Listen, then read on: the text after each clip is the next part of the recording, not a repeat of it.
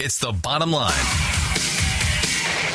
on News Radio 610 KONA. From the Tri-Cities to Olympia to D.C., we break down the stories of the day and the people making the news. And that's the bottom line. Time to get the bottom line. Presented by McCary Meats in Basin City with your hosts, Rob Francis and Ed Dawson. Guest speakers this evening, the former Secretary of Defense, James Mattis, and the former Governor of New Jersey, Chris Christie, who we are hoping to have some time with here in just a few minutes. I want to thank our good friends at Perfection Tire for helping us hit the road up here to Spokane. They are your preferred dealer for Nokian tires. Stop by and ask how you can get Nokian tires in your car before the snows hit for the wintertime. They're made in Finland, so you know they can handle winters here in Washington State. And, you know, you get those tires, you want to make sure your car is as set as possible. You also want to make sure you've got great insurance. Contact Jason Hogue with American Family Insurance. Visit his website, jasonhogue.com. Ask about the car insurance policies. They have the safe driver programs, the teen safe driver programs as well. If you think you're paying too much, talk to Jason. You may wind up seeing a little bit of a reduction, or you may wind up seeing better coverage for what you're paying for with American Family Insurance, Jason Hogue Agency on Route 68. In Pasco. We've had a blast here so far at the Davenport Hotel. Many dignitaries, not just from Eastern Washington, but of course we had time a little bit earlier to talk with Congressional Representative Dan Newhouse. Always good to see the congressman. We've talked with a number of members of the Washington Policy Center. We will have a conversation with Dr. Stark, Dr. Roger Stark. He's the healthcare specialist for the Washington Policy Center. And, of course, still hoping to have join us before we are done for the hour, Secretary of State Kim Wyman. You know, it really is a fantastic event. A ton of people here getting ready. As you can hear behind me, a lot of people beginning to gather in the lobby, getting ready for tonight's dinner for the guest speakers. 1,200 people up here, and as the Eastern Washington Director, Chris Cargill, mentioned earlier, a lot of folks from the Tri-Cities making the trek up here, truly make it a regional dinner for the Washington Policy Center here in Eastern Washington. Waiting on the arrival of New Jersey Governor Chris Christie here, as we're slated to speak with him in just a few moments. Have about 10 or 12 minutes of time with him, and then, of course, we'll discuss some more issues, focus, that we would expect to see introduced in the short session in Olympia. Healthcare being one, of course, we know that there will be a push for a capital gain/income tax, and Ed is looking for our guests. And here comes the governor right now, making his way over to us. Governor Christie, welcome. How are you? So, former Governor Chris Christie joining us here at the table, and it's amazing. I grew up outside of Philadelphia, so I am very familiar. 15 minutes away from Trenton, the Trenton-Makes Bridge, so very familiar with New Jersey. It's amazing how New Jersey has had more Republican governors in the last 40 years than Washington State has. We've had exactly zero. But one of the things that impressed me the most when you took office in New Jersey, the first thing you did was tackle something that we've got a real issue with here in Washington State, and that is public service unions, their drain on a number of reasons, specifically when it comes to tax dollars, how those negotiations are done behind closed doors. We never see what happens. What was the tack that you took tackling the public service unions? And talk to us a little bit about the success that you had with that. Well, Rob, first off, thanks for having me on. Head on is the way you do it. There's no subtle way to do it. There's no easy way to do it. They're extraordinarily powerful. The teachers union in particular, extraordinarily well-funded group of people. In New Jersey, for instance, they collect about $140 million a year in dues. So what you do is you try to point out to people the inequity and the unfairness of the benefits that are given to public employees. Ask people, for instance, if after 3 years of their job, are they guaranteed a job for life? If after 25 years, they're guaranteed 70% of their salary for the rest of their life. If they're guaranteed, you know, fully paid medical benefits for the rest of their lives at no cost.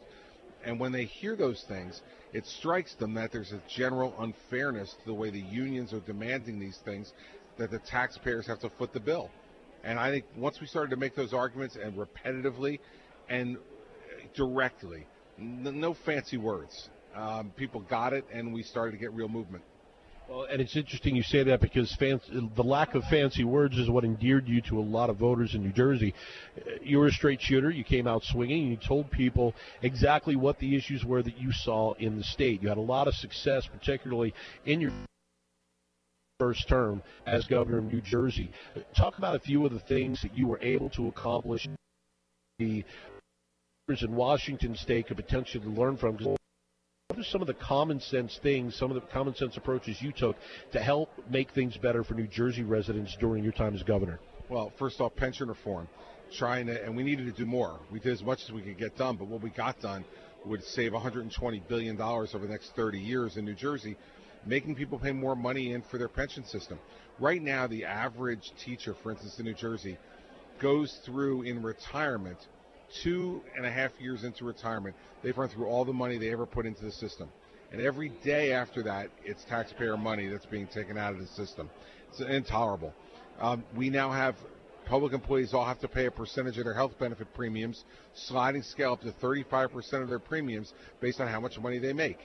Seems fair to share in the cost of premiums. And then you have skin in the game. We got that done. We got a cap of 2% put on no award in interest arbitration to a police or fire union could be higher than 2% increase in salary and benefits all in.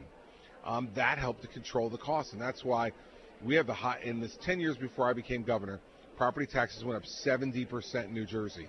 In my 8 years as governor, property taxes went up 14%.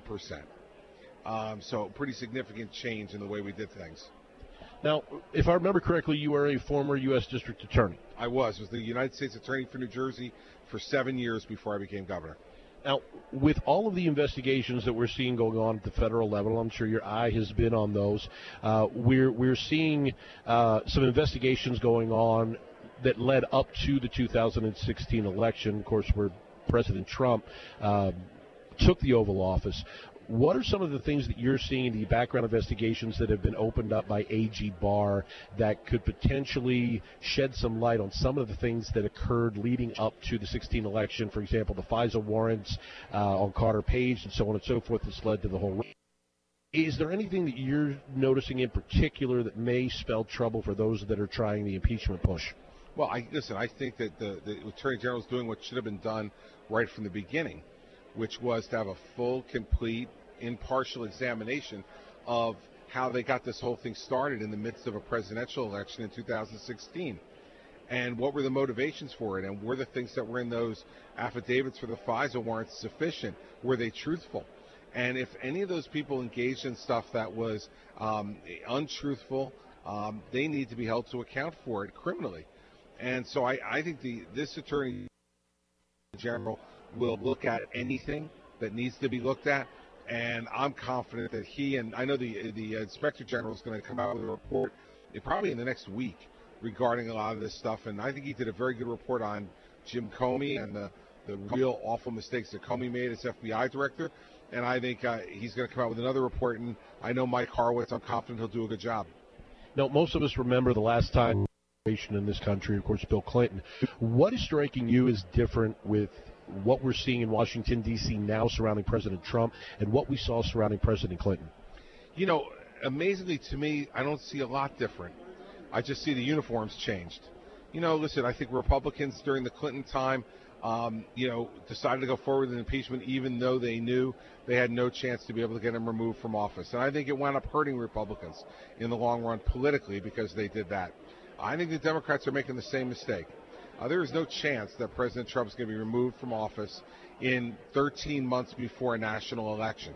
No chance. And so the fact is they're wasting time and energy, and they're doing it in a way that's making people believe that they're not being fair. I think ultimately this is going to be a bigger problem for Democrats than it's going to be for Republicans. We're talking with former New Jersey Governor Chris Christie here on The Bottom Line, News Radio 610 KONA, one of the guest speakers this evening at the Washington Policy Center's Eastern Washington Dinner. Governor Christie, could you give us a little bit of a preview of what your speech is going to entail this evening to those in attendance? Well, tonight I think what the Policy Center wanted me to talk about was those things that we did in New Jersey to give some hope to folks here in Washington State that things like this can be done and done on a bipartisan basis. Because remember something, everything we just talked about in one of those earlier answers I gave you was done with a Democrat legislature and a nearly veto-proof Democratic legislature. So the fact is we've got to be able to work together in this country again to get these big, important issues done. So I'm going to talk about how we did that in New Jersey, and we'll give a little preview of the 2020 election and let people know how I see it from the perch where I sit now as a 18-year friend of the president's and the person who prepared him for his debates back in 2016. One final question for you. He absolutely defies most logic when it comes to what he does in the office. And to me, it's one of the endearing qualities about him. The people that look at him don't look at him as the president. They see him as somebody they can have a beer with. Is the true man that we're seeing the man that you've known for 18 years, or is there a little bit of that show business flair that he's picked up over the years that he's kind of brought into the Oval Office with him as maybe a little bit of diversionary so that the real man can get things done? I've known him for 18 years, and he's always had that show business flair, even before he was really in show business on The Apprentice. And I can tell you that he's not a lick different than he was when I met him 18 years ago. He is who he is, and he's exhausting sometimes. He's exasperating sometimes. And I think even those of us who support him sometimes wonder what he's up to. He doesn't make it easy on you sometimes to be his friend and his supporter. But in the end, he is who he is. And I think people ask me all the time, what's he really like? I said, what you're looking at is what he's really like. He's no different. You know, my wife and I had dinner with he and the First Lady a few months ago at the White House, just the four of us. No different with the four of us in a dinner up in the residence than he is when he's, you know, walking onto the lawn of the White House and giving a hard time to the press corps on the way to the helicopter. Same guy. Former New Jersey Governor Chris Christie, we appreciate the time you had for us this afternoon on the program. Best of luck with the speech tonight, and thank you for your service. Rob, thank you very much. Thanks for what you're doing every day on the radio, and I am happy to be here and be on the program. Thanks for giving me the chance. We're going to take a quick time out. Come back with more of the Bottom Line News Radio 610 KONA live from the Grand Davenport Hotel here in Spokane, the Washington Policy Center's Eastern Washington Dinner. Coming up, we are going to talk with Dr. Roger Stark. He is the healthcare policy specialist for the Washington Policy Center about some healthcare reforms we may see. Well, maybe they're not reforms, but we'll find out what Dr. Stark's take on it is when we talk about some of the short session issues coming up in the legislature after this. Hook up with the Bottom Line on Twitter @BottomLine610. Now, back to the show, presented by McCary Meats in Basin City.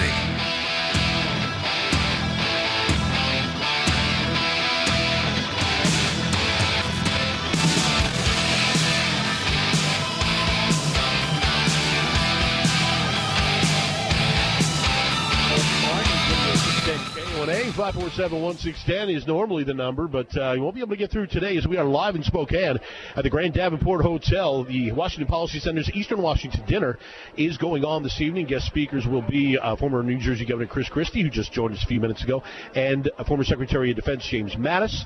Thanks to our friends at Perfection Tire for helping us make the road trip up here to Spokane. Nokian Tires. If you're interested in them, they're your preferred dealer. Stop by and see how they can make your car a better ride. Joining us right now is Dr. Roger Stark. He is the healthcare policy analyst for the Washington Policy Center. Dr. Stark, thank you for the time. Pleasure to have you join us on the program. Talk to us a little bit about some of the things that we could be seeing healthcare-wise being introduced or discussed in the short session in Olympia this year. Well, I think, first of all, we have to look at what they did this last session. First of all, the Democrats passed a public option that's going to show up in the Affordable Care Act or the Obamacare exchanges. Now, interestingly enough, the benefits for this and the law doesn't really kick in until 2021. So I think the Democrats in our state legislature are hoping that we wind up with Democratic administration and Democratic Senate in Washington, D.C. To fund this public option. That's number one. Number two is there was legislation this last session to set up a working group to look at single payer for the state of Washington. This did not pass out of either the House or the Senate, but unfortunately it wound up in the budget. So the working group is already starting to meet, starting to plan, starting to see what is necessary to set up a single payer in the state of Washington. So to break it down even more simply, with the we've seen billions of dollars in new tax revenue added. We've already talked about the potential of a new mileage tax coming our way, which is going to add more money coming out of people's pockets. We've already been hit with a couple of different elements, the family leave program, as well as another program that was recently passed. It's going to take about $1 out of everybody's paychecks in and around that area, anywhere between, actually, I should say 1 and 10, depending on what your salary range is. And now we're talking single payer. How much of a backbreaker could single payer potentially be for working men and women in this state? Well, let's look at it this way. The state of Vermont, a very liberal state with a very liberal governor and a legislature, passed a single payer. They had to repeal it at the 11th hour simply because it was going to bust their budget. It was going to increase their budget by 35%.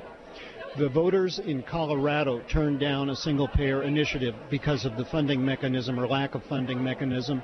The legislature in liberal California has looked at this 3 or 4, turned it down or not acted on it, again, simply because there's no funding mechanism. It would clearly break the bank of any state.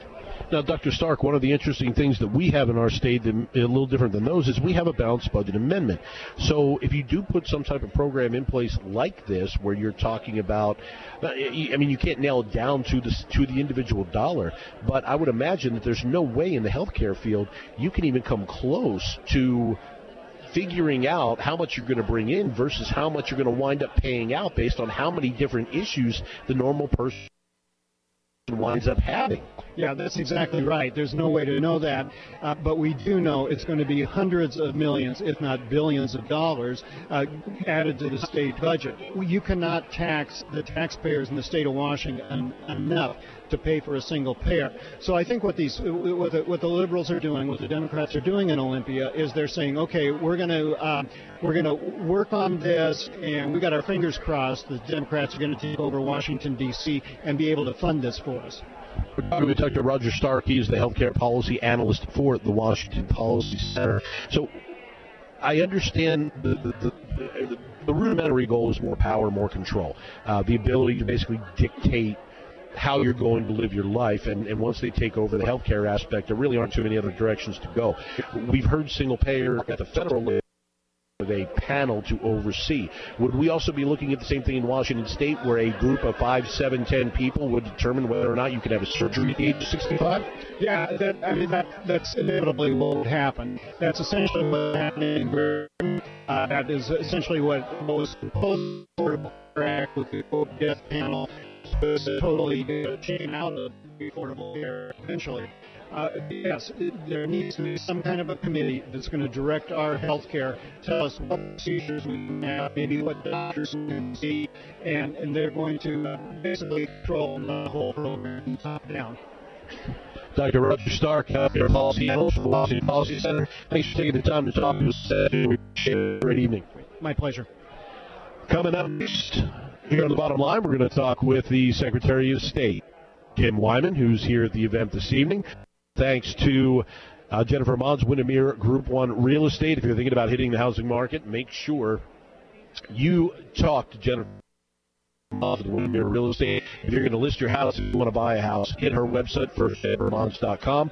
Check out what listings she has. Also see the open houses that she has available, and send her an email with any questions that you may have. You can also turn around and say, hey, Jen, I want to build. What can I do here? What do I need? Know exactly how the situation is going to work out for you in the best case scenario. So get a hold of Jennifer Mons, Windermere Real Estate, Group 1, jennifermons.com, MONDS.com. She wants to exceed your expectations, so take her up on it. Back with more of The Bottom Line, News Radio 610 KONA from the Grand Davenport Hotel in Spokane. Give us your bottom line. Call 509-547-1610. Now, back to the show, presented by McCary Meats in Basin City.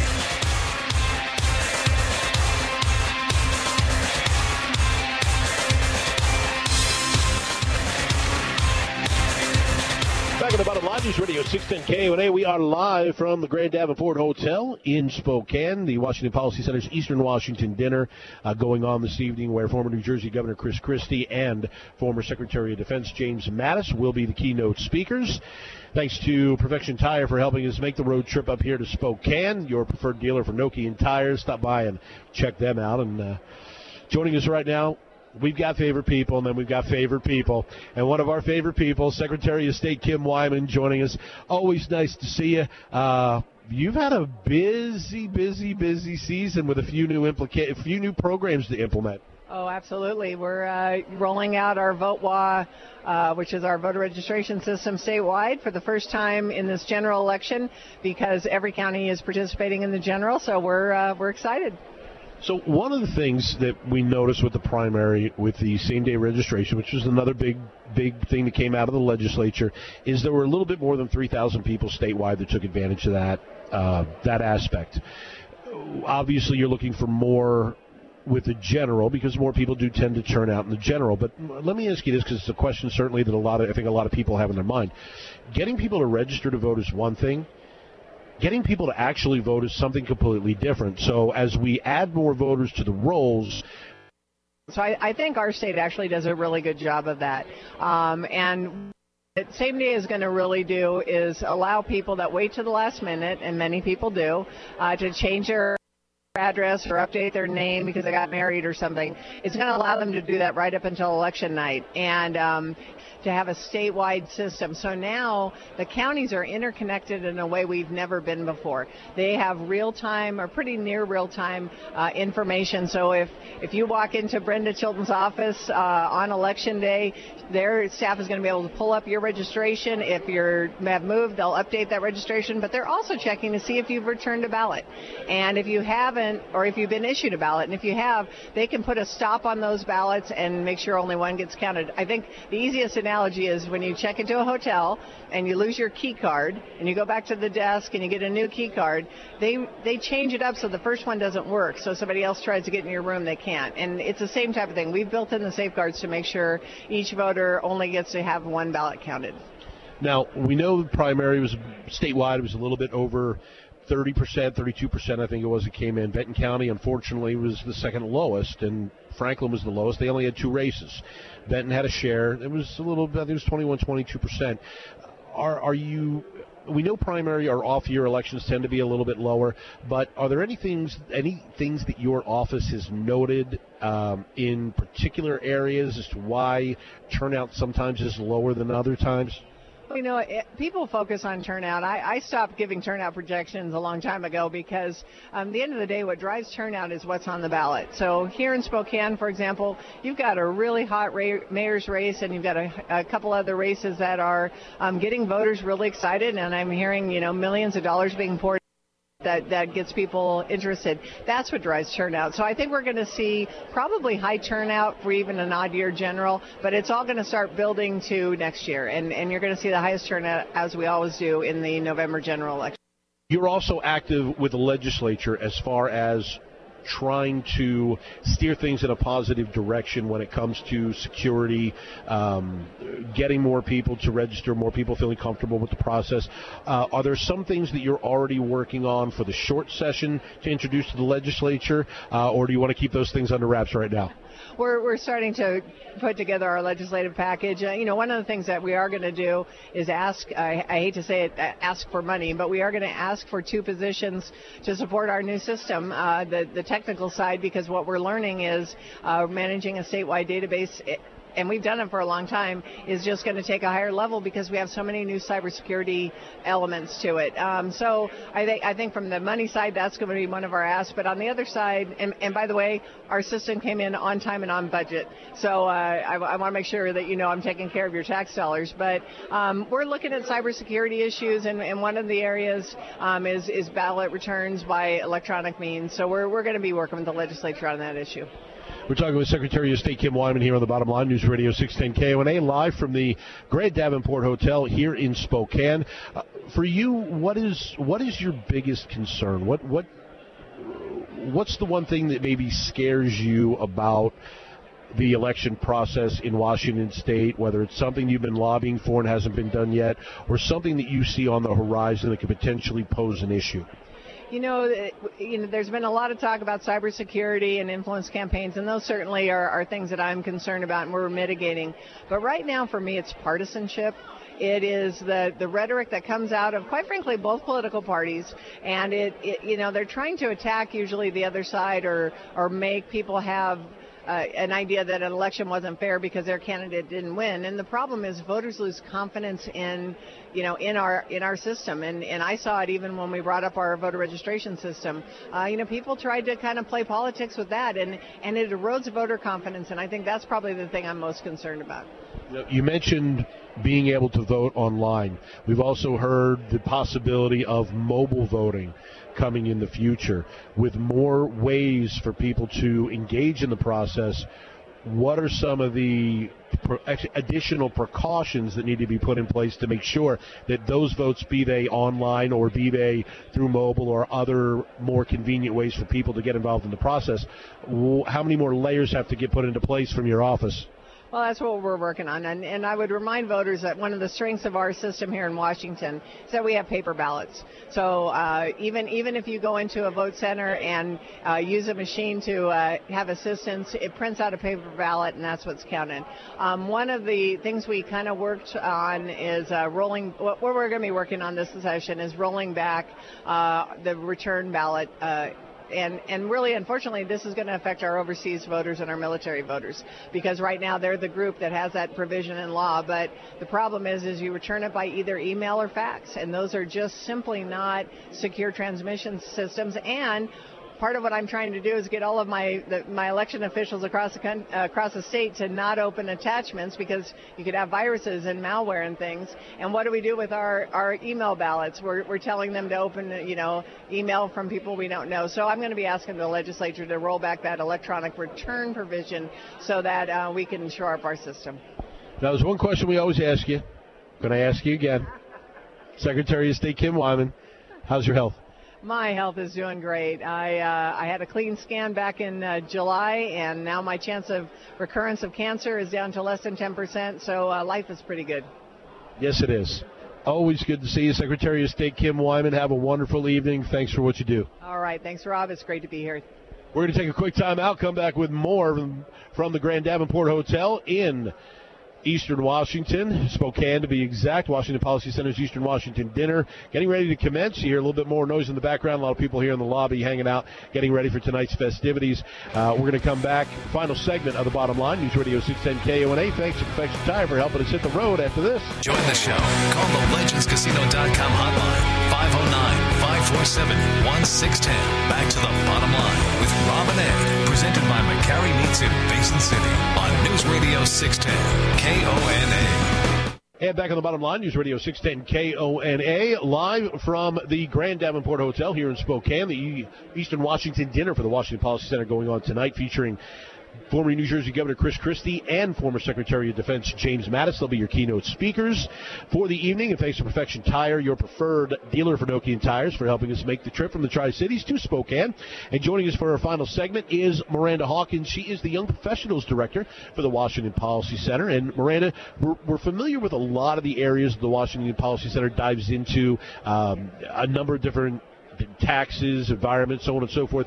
But one of the things that certainly we know has been an issue, not just in Washington State but around the country, is the lack of engagement and involvement from the younger generations. So with your role as the Young Professionals Director, where do you target, and what are the groups of people that you are looking to touch to get engaged in, whether it's policy or just the process in general? Yes, so the Young Professionals is for anyone 18 to 40 years of age, and our mission is to educate, to engage, and empower, ultimately, young people to make a positive difference in Washington State. We're seeing socialism on the rise. It's the highest percentage it's ever been in favor among millennials, over 50% right now. And we believe a big reason of that is lack of education. People just don't know. They haven't been exposed to free market solutions and tactics. So we're here to educate that age demographic. So with knowing how you hear the stories all the time, certain institutions like Evergreen State, certainly elements over on the west side of the state, when it comes to trying to do outreach on those campuses or functions and events, does the Policy Center put those on? Do you partner with groups? And how often are you out there trying to attract the interest of that group, particularly starting at 18? So we are statewide. We are in Spokane, Tri-Cities. We have a young professionals group in Tri-Cities and in Seattle. So we have college clubs statewide at 5 campuses at Gonzaga, WSU, University of Puget Sound, Seattle University, and University of Washington. And then alongside that, we have young professionals programs for anyone 18 to 40. And we put on events every month statewide. So wherever you live, there's a program for you, and we'll focus on issues that are very relevant to young people. So for instance, in Seattle, we just had an event on the homelessness issue there, and we had a panel where we brought in two sides, each representing a different opinion, and we tried to focus on solutions. How can we work together? How can we build bridges and bring back civil discussion and civil debate? On the college campuses, we do debates. So a lot of students never get to hear the other side, and we're seeing that debates have we've lost the art of debate in society. And so we're trying to bring that back, and we've seen a lot of success. Last year we did a debate that brought over 300 students at Gonzaga, and a poll after showed that 82% of the students said that they had never heard these type of arguments on a college campus before. And, you know, that's like the most pivotal time in life. You should be hearing these arguments during your four-year education on campus.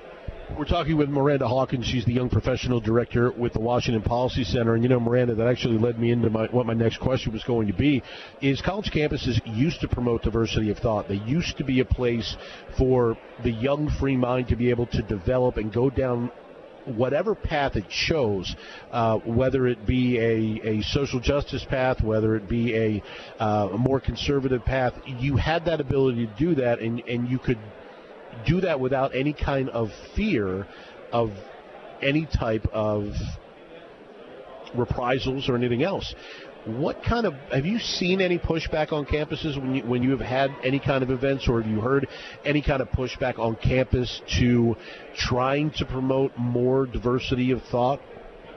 We are pretty much the only group that I know of that's nonpartisan and that focuses on just economic solutions. So, you know, you'll have groups that try to put on debates and stuff, but they're usually partisan. So that's really interesting perspective that we provide. We care more about the research and solutions and less about your party politics. And yeah, it's interesting. We get a lot of pushback from professors, from school administration, even in our other young professionals program outside of the college clubs. We've had pushback from community leaders. When we did the homelessness debate, it almost got shut down 2 days before our event because activists in the city didn't want us to put on a conversation about the homelessness issue. They didn't want to have it. And so this, we do get a lot of pushback, and I think it shows even more how much we need this. Well, and the other interesting thing is, you know, the Washington Policy Center is a nonpartisan group. You are an issues-focused, non-political entity that believes in elements of responsibility when it comes to issues of policy. But those, as you put on these conversations and you try to have these conversations in a public forum, there are people that are immediately going to believe that if you don't agree with them, you must automatically disagree with them and have a negative solution for an issue, and it's got to be difficult to combat.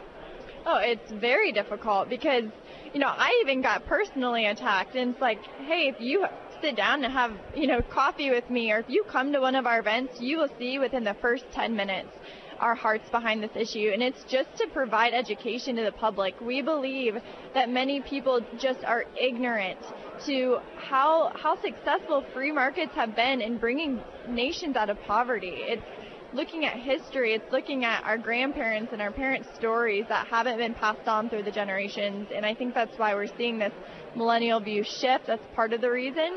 And yeah, it's hard to disagree with us once you come to one of our events.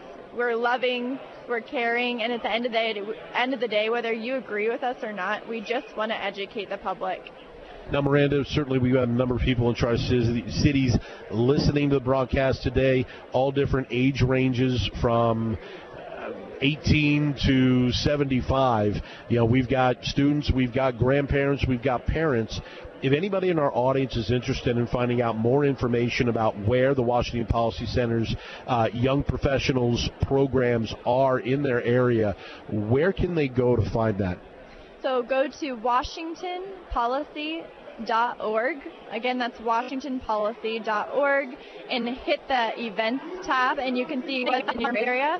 Coming up on December 5th, we have a happy hour fireside chat, and we're going to talk about healthcare and the future of healthcare in Washington State. And where's that event going to be held? It's in Tri-Cities at the home of Kate Lamson. Kate is one of our Young Professionals Board members. Fantastic. Miranda Hawkins, Young Professionals Director with the Washington Policy Center.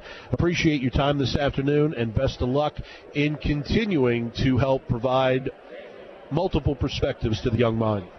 Thank you so much, Rob.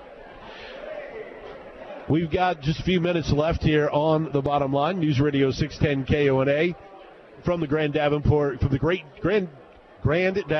Hotel. Yes, Grand Davenport Hotel. I was told that I was kind of slurring it a little bit. It wasn't coming out completely clear. The Grand Davenport Hotel here in Spokane. Thanks again to our friends at Perfection Tire for helping us make that road trip up here, your preferred dealer for Nokian Tire. I want to mention as well, Skyview Law, big supporter of the program. They're on George Washington Way in Richland. If you've got any family law issues, they are the experts in the Tri-Cities, have been so for over 10 years. Whether it is the end of a relationship, a divorce, if you've got a business involved, you need a parenting plan, child custody situations, Skyview Law on George Washington Way in Richland, the experts in family law. Stop by and see Jared and his team, or shoot them an email via their website, skyviewlaw.com. We got to add a map, actually, so that he could, like, point out, mark down where all the prominent people were in the building. You got a pretty full map. Yeah, you know, we've seen several of the state lawmakers. I'm just looking off to my left, and Kathy McMorris Rogers just arrived. Of course, we had Representative Newhouse in earlier, a number of state lawmakers, and this is the place to be, no doubt about it. Yep, saw Representative Joe Smick just a few minutes ago, representing the 9th Legislative District. And, of course, should we announce our next road show?